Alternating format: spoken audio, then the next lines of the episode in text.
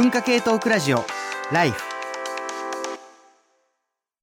文化系トークラジオライフ、今日はしがつさんじゅうにちの生放送、テーマはあんなこといいな、できたらいいな、生成 エーアイ と私たちの未来という生放送を今スタジオの方で終えまして、このままスタジオに残って引き続きライフ外伝という特別編の収録ということになっていて、ここからはねラジオの放送ではなくて、まあオンラインでのみ流れる特別編ということで、まあスタジオには放送から引き続きサブパーソナリティゲストの皆さんがまあ残っております。あのー、もう本当に本編でね喋りきれなかった話とかね、読めなかったメールとかいっぱいあってですね、えー、っとラジオネーム長ネギ、こんばんは。今切実に エーアイ での活用を望んでいるものがテーブルトーク アールピージー における エーアイ プレイヤーの登場です。今話題の映画ダンジョンズ&ドラゴンズを見て、テーブルトーク アールピージー としてのダンジョンズ&ドラゴンズに興味を持ったのですが、人を集めてルールを共有して審判役のゲームマスターが必要というハードルの高さに驚きました。おののきました。これから同趣味の友人を探すのも難しそうなので エーアイ サービス、エーアイ でサービスが始まればトライできそうと思った次第です。ゲーム界隈では エヌピーシー に エーアイ を使うことで会話が自然になるという機能もユーザー側が開発したりなど、ワクワクするニュースが出てきて今後がさらに楽しみですというので、これねチャット ジーピーティー のあの Chrome 拡張機能スーパーチャットあのス, スーパーパワーチャット ジーピーティー、えー、これ Firefox でも使えるのかな、うん、っていうのがあって、これ自体はいろんな機能があのチャット ジーピーティー の画面に追加されますよというあの話なんですが、あのいろんなことができるんですよ。で、そのいろんなことの一つにあのプロンプト、命令文ですね。この命令文をそのもう短縮で登録しといて、いろいろこう要約してとかこうワンクリックでいけるようにするっていうのがあるんです。で、この登録するプロンプトを世界中の人が公開してるやつがあって、あのもういかにしてチャット ジーピーティー にエロいこと喋らせるかこのプロンプトでみたいなまあそういうあのいやもうでもいいよ、技術の技術の超無駄遣いみたいなプロンプトがそういうのが次を生むからいいと思う、ある中で、あのテーブルトーク アールピージー ではなかったんですけど、ゲームブック、うん、ご存知でしょうか。ゲームブック、あのゲームブックのまあシリーズでピップの冒険シリーズっていうのがあって、ご存知の方はいらっしゃるかもしれません。じゅうよんに行けってやつです。あの知ってる人しかわからないネタでした。まあそういうそのかつてまあ流行ったやつを模して、もう命令文にブワーッとそのピップの冒険シリーズのあの設定を書いて、これであの始めるともう ゲ, あのゲームブックができてしまうという、うん、あの開発したあ開発というかそういうプロンプトを考えている人がいて、あの誰かが考えてくれたらそのプロンプトでできるんじゃないだろうかゲームマスターと思っています。いやそれ俺チャット ジーピーティー が最初になんか流行った時に、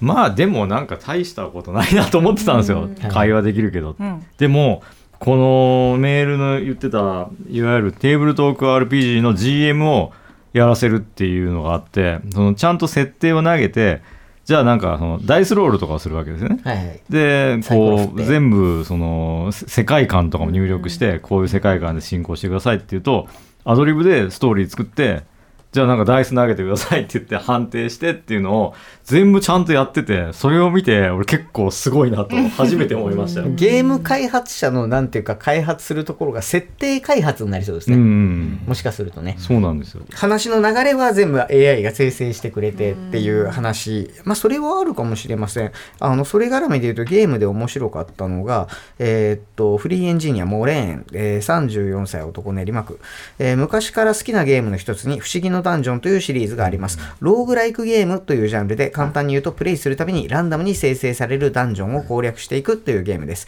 せんかい遊べるダンジョン アールピージー なんてキャッチコピーもありますが、えー、多分一生遊べます、えー、事実未だに任天堂ろくじゅうよんを引っ張り出してきて、たまに風来の試練ツーをプレイしてみます。よくよく考えるとこれも一種の生成 エーアイ ではないでしょうか。最近ではスーパーマリオのステージを生成するマリオ ジーピーティー というのを作っている人もいるみたいですね。ゲームの世界に生成 エーアイ が来ると面白くなりそうそうだなと思う一方、私の中ではローグライクゲームの時点で一生遊べる気がしていますので、ゲームって言ってもじゃんけんは一生できるわけで、うん、あのじゃんけんが面白いと思ってる限りは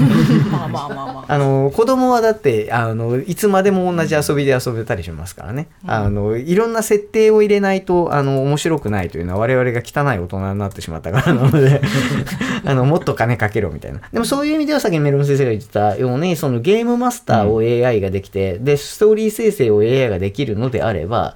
いかにこうスタートの時点で面白い設定を作るか、うん、そうですね。なんか演劇のエチュードとか近い気がしますけど ね, ね確かに確かにうまくやれそうな気がする、まあ、実際ロール文字通りロールをプレイング、うんうん、つまり役割を演じるちゃんとね、うん、入れとけば確かになんかそれでコメントしたいですけど、はい、モレーンフリーエンジニアさんがなんかゲーム生成 エーアイ 作れる本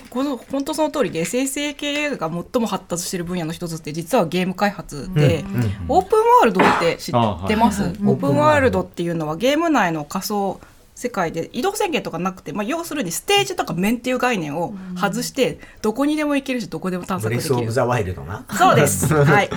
でそこであの必要なのってあのそのモンスターとかも自動的に生成して、うんうんうん、プレイヤーの動きに合わせて自動的にこう襲ってくれるっていうか、うん、あバトルに入るっていうのが必要なのでこれ生成系 エーアイ なんですよね。あと木とか山とか花とかその背景みたいなところも自動的に作んなきゃいけないので、はいはいはい、これ全部生成系 エーアイ で作ってます、まあ、あの進んでいくたんびに新しい森が出てきたりっていうことですよね。そうそうそうじゃあ、はい、あれですか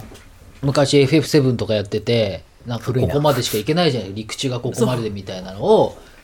まあ、事実上永遠といつまででもさんじかんでもよじかんでもフィールドを歩くことは可能になるっていう意味でどんどん生成してるってことで、はい、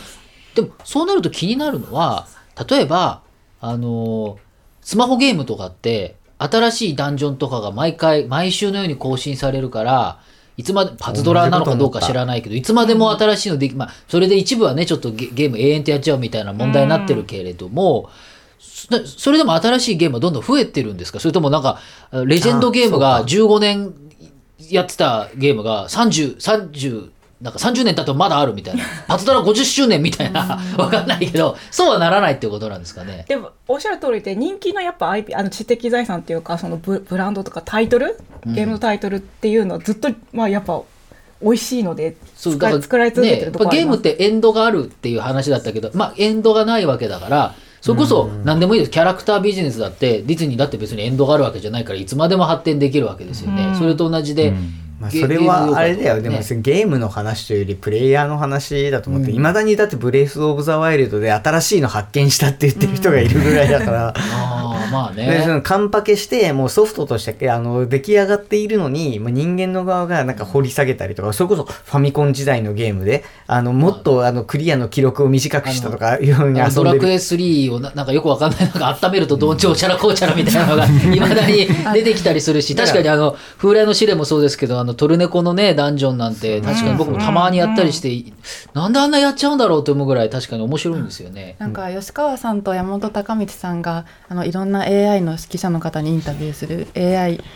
なんでしたっけ エーアイ はあ私たちは エーアイ を信頼できるかそうそうあれでなんかあのゲーム作ってる三宅陽一さん、うんうん、陽一郎さん陽一さん陽一郎さんがなんかゲームってなんかこう終わりがないみたいな話をされてたじゃないですか。小説はすごくうまく終わるけど、うんうん、ゲームって終わりがないところが課題ですよねみたいな話をされてたのなんか今の話にすごくなんか近いなと思っててあれどういう話でしたっけ投げたよあでも確かにあれはあのとても興味深い話で三宅さんがあのスクエアエニックスでゲーム開発されている三宅さんに言わせると小説っていうのはまあ歴史が長いからっていうのもあるかもしれないですけどあの小説はまあ終わって、うん、そこから日常にあの戻るっていうことを人間が慣れてて、うん、なんか生活の中に小説がなんか結構綺麗に入ってると。でもゲームはなんかそこの辺がちょっとまだなんかうまいこと日常に戻れない、うん、戻れないみたいなゲームの時間っていうのが、うん、これだからその今のはコンピューターゲームの話ですよね。その遊ぶこと自体はそれ自体が自己目的的だから、うん、それこそ小学生は休み時間の終わりのチャイムが鳴ったら教室に帰るし、うん、あのカラスが鳴くから帰ろうでおうちお腹が空いたらお家に帰るしっていう形の終わり方をしていた、まあ、ところがコンピューターゲームの場合はそこをなんか割と無限に引き伸ばせちゃったりするので、うんまあ、日本でももちろんゲーム中毒あの問題になってますけれども中国なんかでははるか前からあの問題になったりしてましたよねって塚越君がなんか言いたそう、うん、もう一個ちょっと話変わるんですけど変わるっていうかそれでさっきの本編でも思ってたことで上里さんが人間は死ぬとあ、えー、一回生って話だと思うんですけど、うん、人間は死ぬから、えっと、今が重要なんだっていうことをみんなが了解しているのであの大事っていう話ですよね。で今の話そのエンドを設定できないというかしなくていい生成は永遠とやってくれるっていうことになると、そのエンドがあるとないっていうことはすごく大きい差になるのかなというのも思ったりもするし、うん、逆に言うとですね、どっかのなんだっけな、これ宮台先生がどっかであの評価していたやつ、作品短編だったと思います、映像作品で、まあ、なんかすごいクリエイターがあの実は名前を隠したクリエイターがいて、うん、えー、人前に現れるみたいな話 で, で実はそれは エーアイ だったんだと、うん、でその エーアイ は最後見落としてなんか動くんですよね。なんかその人前で演技というかなんかするんですけど、うん、それと同時に壊れるんですよ、うん、つまり自分の最後を見てくれみたいな、うん、あの エーアイ が最後死ぬっていうことで、まあ、芸術家としてね、芸術家 エーアイ だったんだけれども、なるほどね、なるみたいな話があって、うん、もしかしたらその エーアイ も終わりがあるっていうことを設定すると、うん、あの輝きが増すのかもしれないとか、例えば僕らも、えっと、iPhone は、えっと、iPhone スリージーエス よりも圧倒的にじゅうよんの方がめちゃくちゃ頭いいけど、やっぱり iPhone 好きな人の中で僕もそうですけど、やっぱ スリージーエス のあの持ち方いいよなみたいなまあわかるよ、なんかあるわけじゃないですか。それってやっぱりなんていうのは別に死んでないけど終わった技術だから、うん、なんかレガシーに対するある種の感覚みたいなのって、やっぱそのエンドっていうことですよね。エンドってまあ目的って意味もあるんで、僕は多分逆向きだと思っていて、うん、アイボ がサブスクになったのってそれだと思うのよ。つまり アイボ はそのやっぱりその最初のねメカメカしい初代の アイボ ってすごい人間が思い入れちゃってもうすごいこう修理して使ってたんだけど、部品もなくなって、なんでまあパーツ取りみたいな感じでいろんなものを組み合わせてなんとかこう生きながらえさせていたみたいな、ね、あのソニーがね、あの修理期間を終わりにしちゃったんですよ。だ一生もののペットって言ったのに修理期間を終わらしたからどうすんだよみたいなことになって、まさにそのもう壊れてたアイボ の部品とかを引っ張ってきて、あの今生きてる アイボ にやるっていうのはなんだかね、うん、まあそれもねみたいな、要するに人間がねその逆にその生きながらえさせたくなっちゃうと思うのよ、うん、終わりがあるって言っても人間の技術でなんとかなるものだから、そうそう、あ、ジーマブルーね、だからそれを思うと、あのなんていうの、その終わりがあるところにたどり着ければいいけれども、むしろそのいつまでも戯れていたい、いつまでも遊んでいたいになるんじゃないかなと思ったっていうのと、もう一個メール、ラジオネームロココ、うん、チャット ジーピーティー に関してはよく分かっておらず、もちろん使ってみたこともない状態で、あんなこといいな、できたらいいなと思うのは、燃えてるキャラ同士、いわゆるカップリングの二次創作を書き出してもらうです、うん、どうやって自分の萌えを覚えさせるのか、そんなことができるのかさえ分かっていませんが、それができたら永遠に燃え狂っていられる気がして不女子的にはドラッグのような悪魔的アイテムになりそうです。帰ってこれないかも。しかし人によっては解釈違いのストーリーを提示され、読みたくなかったともなりそうで、結局自分で書くわとなるいつものやつかもしれません。くだらない発想しか出てきませんでした。俺くだらなくないんですよ。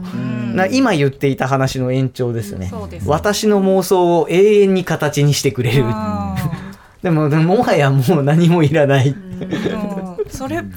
まあ、さっき本編でポテトさんがおっしゃっていた、なんかクオリティの問題とかにも関わってきそうですよね。だからめちゃくちゃ眉間にしわ寄ってる最高に自分に向けてカスタマイズっていうかしてくれて、品質はちょっとかもしれないけど、もうすごいもうニーズは見合ってる。でもそれはクリエイターの人が力を入れて書いたものよりはなんだろう、うん、違うかもしれないけど、そうそうじゃなくて満たされるニーズってあるかもみたいな、うん、ありそう、特にも萌えの部分だと多分かなり細分化されてそうな気もちょっとするけど、でも一方でやっぱり自分が想像してなかったものをもらえるっていうのがやっぱり、ねね、作品の面白いところなんで、なんそれだとチャット ジーピーアイ、ジーピーティー みたいな出てこない、うん、いや僕それもなんかあのなんていうかな、時期というか程度というか、そのやっぱり基本的にはたくさんあの、まあ、二次創作的なものとものがブワーッと出てくると楽しいんだと思うんですけれども、うん、で あの、ある程度アップデートは勝手に エーアイ がしてくれるとは思うんですけれども、人間ってやっぱ飽きが来るっていうことが一つ人間の、うん、まあ、ある種の能力で、うん、えっと、こんなに楽しいものに溢れてる、本当に楽しい、いつまでもできる、いつまでもできる、いつまでもできる同じじゃんってそれに気づくから人間って違う、あのなんていうかな、次元が一個変わるんだと思うんですよね。一個変わるところに行くっていう、その飽きとかつまらないっていうことが人間を進化させてきたわけだから、なんかそこはそれこそそのフィルタリングってコンピューターには、まあ、知らない、ひゃくねんごは知らないけど、それはさっき言ってたフレームフレーム問題、ね、よく エーアイ が、うん、エーアイ 絡みでよく出てくるこのフレーム問題とは一体何でしょう、うん、結局 エーアイ っていうのは何でも問題の対象を自分で決められないんですよね。例えば将棋をするプログラムだったら将棋をするっていうふうに設定するから将棋をしてくれるんだけど、それ以外の仕事をしなきゃいけないっていうかしてもいいってこと、例えば将棋をしながら人間だったら家事になったら逃げるし、あの、えー、時間になったらそれこそあの終わりにしましょうって寝るとかいろいろあるじゃないですか。ご飯を食べるとか腹減ったとかいろいろあるんだけど、そういうのの優先順位っていうのをちゃんと決めて人間ってやってるんですよね、うんうん、でどうやってやってるのか、例えば今私ちょっとなんかさっきトイレ行くか行かないかとかね、そういうのも、うん、まあまあ我慢しようと思えばできるけどまあ大丈夫かとか、まあ、身体からのメッセージだけども、それもでも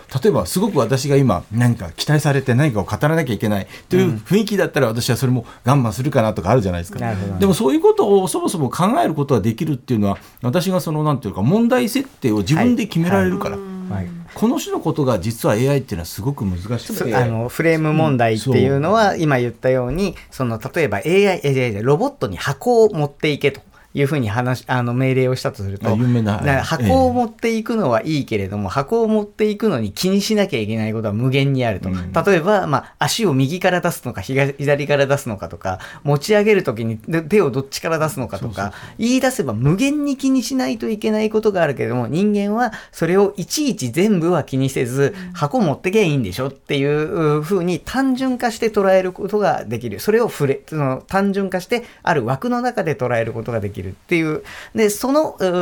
処理があのどこを落としてどれを大事にするかっていうことを自律的に判断することができないので処理が止まってしまいますっていう話をしてた、あるいは無視するかね。だからなんか一時期それこそディープラーニングが議論されていたにせんじゅうよん、ごねんぐらい注目されてた時って、うん、その結局コンピューターが意識を持ってその人間をまあその人間を超えてね、あの人間をむしろた襲ってくるんじゃないか、まあ、イーロン・マスクってそれが怖いって言ったからオープン エーアイ をもともと作ったっていうところもあるわけじゃないですか、イーロン・マスクってね、うん、そういうあのバックグラウンドがあるんですけれども、でも今のところの エルエルエム っていう今回のチャット ジーピーティー が使われているような考え方って基本的には自立して何か考えるではないわけじゃないですか、うん、圧倒的に連想ゲームで次の言葉を、うん、ははなんていうのかな、勝手に出すのがうまいっていう状態で、いわゆるその我々が思ってる多様なフレームから何を選択するとかっていう自律的に決定できる点って実はすごく低いから、みんなが思ってるようななんか神様みたいな、そうそうそう、それもね違うって話なんですよね。あの俺が説明していいのかな、まあ、エルエルエム って言いました、大規模言語モデルっていうあの専門用語がありますけど、僕学生にこう説明していて、儲かりまっかって言われたらぼちぼちでんなって返すっていうのを、えー、ものすごい量学習すると、うん、なんか儲かりまっかぼちぼちでんな以上の会話が返ってくる、応答が返ってくるので会話が成り立ってるように見えるっていう、まあ、なんか中国語の部屋、まあ、あれだけど中国語の部屋っていう、まあ、あのよく分かっていなくても返せば、まあ、成り立っているとか、うん、あとあの僕とね塚越君の共通の師匠の宮台先生はウインナーコーヒー問題って言ってましたけど、うん、ウインナーコーヒーってのはウィーン風のコーヒーでそのクリームが乗って出てくると思っているんだけれども、うん、勘違いした店員がコーヒーとウインナーを出した、うん、ところが客もウインナーコーヒーが何だかを知らなかったので、これがウインナーコーヒーかと思ってそれを受け取るというのをウインナーコーヒー問題って言っていて、これはあの社会学でいうとあのその宮台先生が依拠していたニクラス・ルーマンという人がまあ唱えたコミュニケーションってそんな感じで雑に回ってませんかっていう、うん、あの話なんですね。であのつまり、えー、シンギュラリティなんて言いましたけど、 エーアイ がめちゃくちゃ考えて自分たちのために何かしているみたいなことを、まあ、やっていなくても、まあ儲かりまっかって言われたらぼちぼちでんなって返しておけばかあのとか、学生の会話であればそれなって言っておけば会話が成立するっていう、うん、レベルのことをあの大量に学習すると、えー、会話が成り立っているように僕らはありがたがってむちゃくちゃこう世話話とかあの愚痴を聞いてもらったりとかしているのでシンギュラリティシンギュラリティとかいらなかったっていう僕らのコミュニケーションはシンギュラリティ以下だったっていうシンギュラリティの時に言われていたような構造には実は な, なんかなってない、なんていうかな、我々と同じようなの、うん、脳の構造にはなってないっていうふうに、まあ、単純に言えばいいってことですよね。そこがやばいのは、うん、我々は我々の脳の構造を知らないんですよ。そうそう、どうして本当に私たちがじゃあちゃんとそのあの先ほど エルエルエム みたいな、ねうんうん、ものじゃないということの証拠も実はないわけです。だからウインナーコーヒーが普通に成り立ってるってこと、ね、僕たちももしかするとチャット ジーピーティーフォー ぐらいのノブしか持ってないかもしれない。だからチャット ジーピーティーフォー よりか高いけどはちには負けるかもしれないっていうことになると多分ね文丸先生ここに呼んできたらもう同感するっていう彼みたいなタイプの性格の人はねあのヒューマニズム嫌いだからね。そうそう だ, だとするとだとすると我々がさっき僕が言ったみたいなやっぱり人間は飽きるから新しいものが欲しいみたいなのもそうそう勝手に実装する可能性があるんでチャット ジーピーティーじゅうご ぐらいの時にはっ て, ってなった時には何が起きるかそれ、まあ、それが本当にシンギュラリティというものかもしれないですけれどもシンギュラリティに達してるかどうかを俺たちはもう判断できないと思うその時だから今シンギュラリティで R ってジーピーティーさんじゅうご ぐらいが言うのかもしれないです私は自分で考えていますって言い出したみたいないいですね外伝っぽいですね外伝はちょっと外伝は自由だよあの話をさっきの話で言うとフレーム問題の後特徴として忘れることができないっていうのがあるじゃないですか。そうそう忘れ無視するとか忘れるっていうのは同じなんだけど適当にあの無視するのと同じなんだけどそれを自分でやりだしたら怖いですね。時々まあ話を抜いた方がなんかいい感じっていうフィードバックがかかるとそれはやりかねないなと思っててそれがすごくあのデータの数がね多くなってきちゃったらそもそも人間の脳のえっとシナプスってえっと、どんぐらいでしたっけ、えっと、い, いや、いさあれですよね、いっちょうとかそういうオーダーだったと思うんですよ。そんなにあるんですか。いや、あの、うん、いっちょうごめんなさい、えっとね、シナプスじゃなくて、えっと、あれ、ニューロン、ニューロンがいっちょうぐらいのレベルですよ。はいはいはい、で、ニューロンに対してその線がつながってる数っていうのが、そのせんばいとかいちまんばいなのね、うん。そうすると、ちょうどさ、それがディープラーニングのパラメータに対応するわけよね、うん、多分ね。うん、そうそうそう、パラメータの数が、そのぐらい、そうそうそう、今さんぜんごひゃくごじゅうおくなんね。せんちょうぐらいだからもう処理できるようになれば、そうそうそうそう、脳と変わんないじゃないですか。あといちまんばいぐらいにとってはそうなっちゃうので、うん、そうなった時に、私たちは果たしてこれが、うん。あとはスピードの問題ですよね。それは重要です。人間がその考えるよりは、その数は少ないけど、速いっていう。あとワ、ワット数ね。えらい低ワットで動くわけ人間の脳って、うん、なんで我々もね電気信号ですからねそうそうそう脳みそ電力がすごくワット数で数百ワットとかでしょ確かそのレベルで動くっていうのを作れるか問題はあるんですけどあ今はその エーアイ を動かすのに、はい、莫大な電力を、えーまあ、ものすごい電力を使うから、うん、そっちの方が環境負荷が高くてまずいんじゃないかって言われている、うん、っていう話もあって、ね、シングラリティ来る前にそっちが怒られるっていう話、うん、そっちでダメになっちゃう。すごい外伝っぽい話だあのなんていうか最初してた話からどこまで横滑りしているゲームの話から始まって気がついたらなんかあの人間の脳は意外と適当だったかもしれないみたいな話までたどり着いております。外伝ですのでいいんです、えー、外伝パートいち一回あのここで区切りましてあのこのまんまあの外伝パートにになだれ込みますが一旦外伝パートいち切りました。文化系トークラジオライフ